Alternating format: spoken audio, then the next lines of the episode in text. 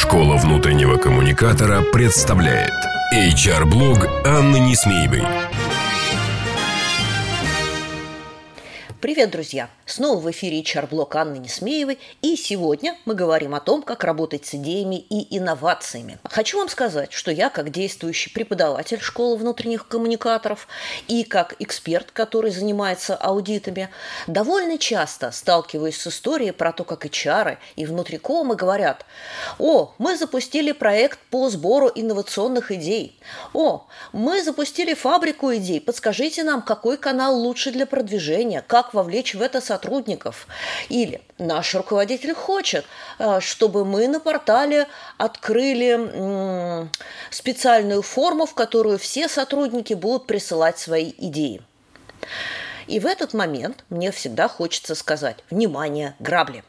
Друзья мои, для чего вы делаете этот проект? Если для того, чтобы организовать движ – и вам, в принципе, пофиг, на какую тему будет движ, то работа с идеями, как одна из форм этого движа, а, будет, наверное, не хуже остальных. Но если вы действительно, а, вы и компания вообще действительно хотите работать с идеями и инновациями, делается это совсем, совсем по-другому. Итак, для того, чтобы у вашего руководства не было разочарования, а, не было дыр в бюджете, а сотрудники не были фрустрированы, потому что сначала их уговаривают подавать идеи, а потом они нафиг никому не нужны, давайте посмотрим, как выглядит нормальный жизненный цикл а, работы с идеями и инновациями. Согласно исследованию акселератора Free, 46% э, вот таких проектов инициируются топ-менеджментом, 25% инициируются с инициативными, активными сотрудниками, и еще 25% создаются, когда происходят серьезные изменения стратегии компании. Отсюда мы делаем вывод. Должен быть стейкхолдер, должен быть заказчик, должен быть двигатель. Итак, он у нас с вами есть. Он к нам приходит. И да, внимание, это не внутриком. А, что мы делаем? Первое. А, мы должны понять, а, а вообще, кто этим занимается, какая существует команда. Есть ли она? И если она есть, то мы стараемся интегрироваться в ее состав, потому что мы будем заниматься промоушеном и пиаром. А если ее нет, то мы достаем бумажку или включаем этот подкаст и смотрим, как выглядит план. Первое. А, работа с идеями и инновациями должна быть синхронизирована с основной стратегией компании. А, то есть, если вы завоевываете новые рынки и все ваши ресурсы идут туда, или, например, перестраиваете цепочку логистики и все ваши ресурсы идут туда, то, наверное, разработка инновационных идей не очень в это вписывается, потому что она будет жрать ресурсы, силы, время, деньги, но непонятно, как она связана с этим. Второе. А, вы должны, ну, вы или э, менеджер по инновациям, должны сформировать стратегическую концепцию. Концепцию того, что за идеи и инновации вам нужны, как вы с ними будете работать и во что это все превратится. Эта концепция должна включать цели проекта, метрики проекта, а, ресурсы, которые вам потребуются, бюджет, план первоначальных действий. При этом надо очень хорошо понимать, что поскольку мы работаем в том самом пресловутом бане мире, э, это будет своего рода гипотеза, которая будет проверяться практикой и которую придется еще корректировать. Итак, сформировали концепцию. Затем происходит формирование команды, команды проекта по инновациям, проектного офиса или отдельного подразделения, где должно быть как минимум три человека. Это директор проекта, это менеджер проекта и специалист по связям с IT. Если вы занимаетесь также технологическими инновациями, то и специалист, который работает на связи с этим подразделением.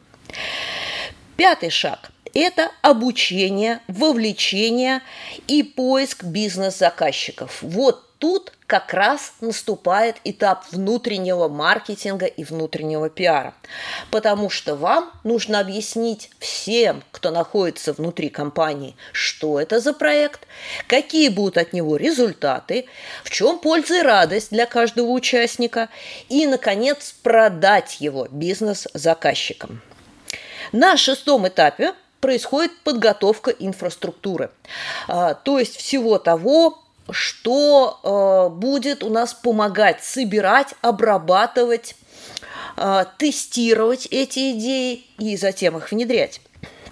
Седьмой шаг – выбор источника идей. Здесь существуют две принципиальные позиции.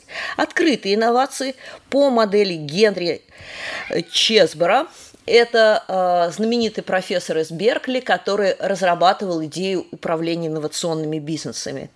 И история про внутренние инновации, которая, конечно же, нам ближе, потому что мы с вами изучаем все-таки внутренние коммуникации, а не управление инновационным бизнесом. Итак, внутренние инновации – это R&D, НИОКР, корпоративное предпринимательство, фабрики идей, команды роста. Словом, вот это вот все, что помогает вам активировать и включить в процесс креативные способности, знания и возможности ваших сотрудников.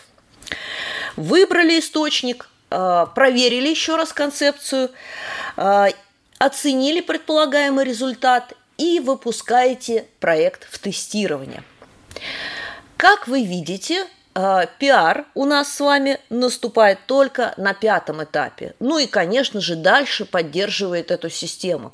Дальше подключаются истории про нематериальную мотивацию, про организационное управление, когда результаты идей необходимо внедрять уже в практику, э, про финансы и комплайнс, когда мы оцениваем собственность на идеи, инновационные продукты, э, внедряем их и каким-то образом работаем с результатом. Но это уже совсем-совсем другая история. А я сегодня на этом с вами прощаюсь. Это была я, Анна Несмеева, и мы с вами услышимся через неделю, чтобы поговорить о релокации и работе в распределенной команде. Школа внутреннего коммуникатора представляет – HR-блог Анны Несмеевой. Простые и практические решения для внутренних коммуникаций с Анной Несмеевой. Слушайте ежедневно по будням на площадках Яндекс Музыка, Castbox, Apple Podcast или SoundCloud. Словом, там, где вам удобно. Обещаем, вы не пропустите самого главного. Где вам удобно. Где вам удобно.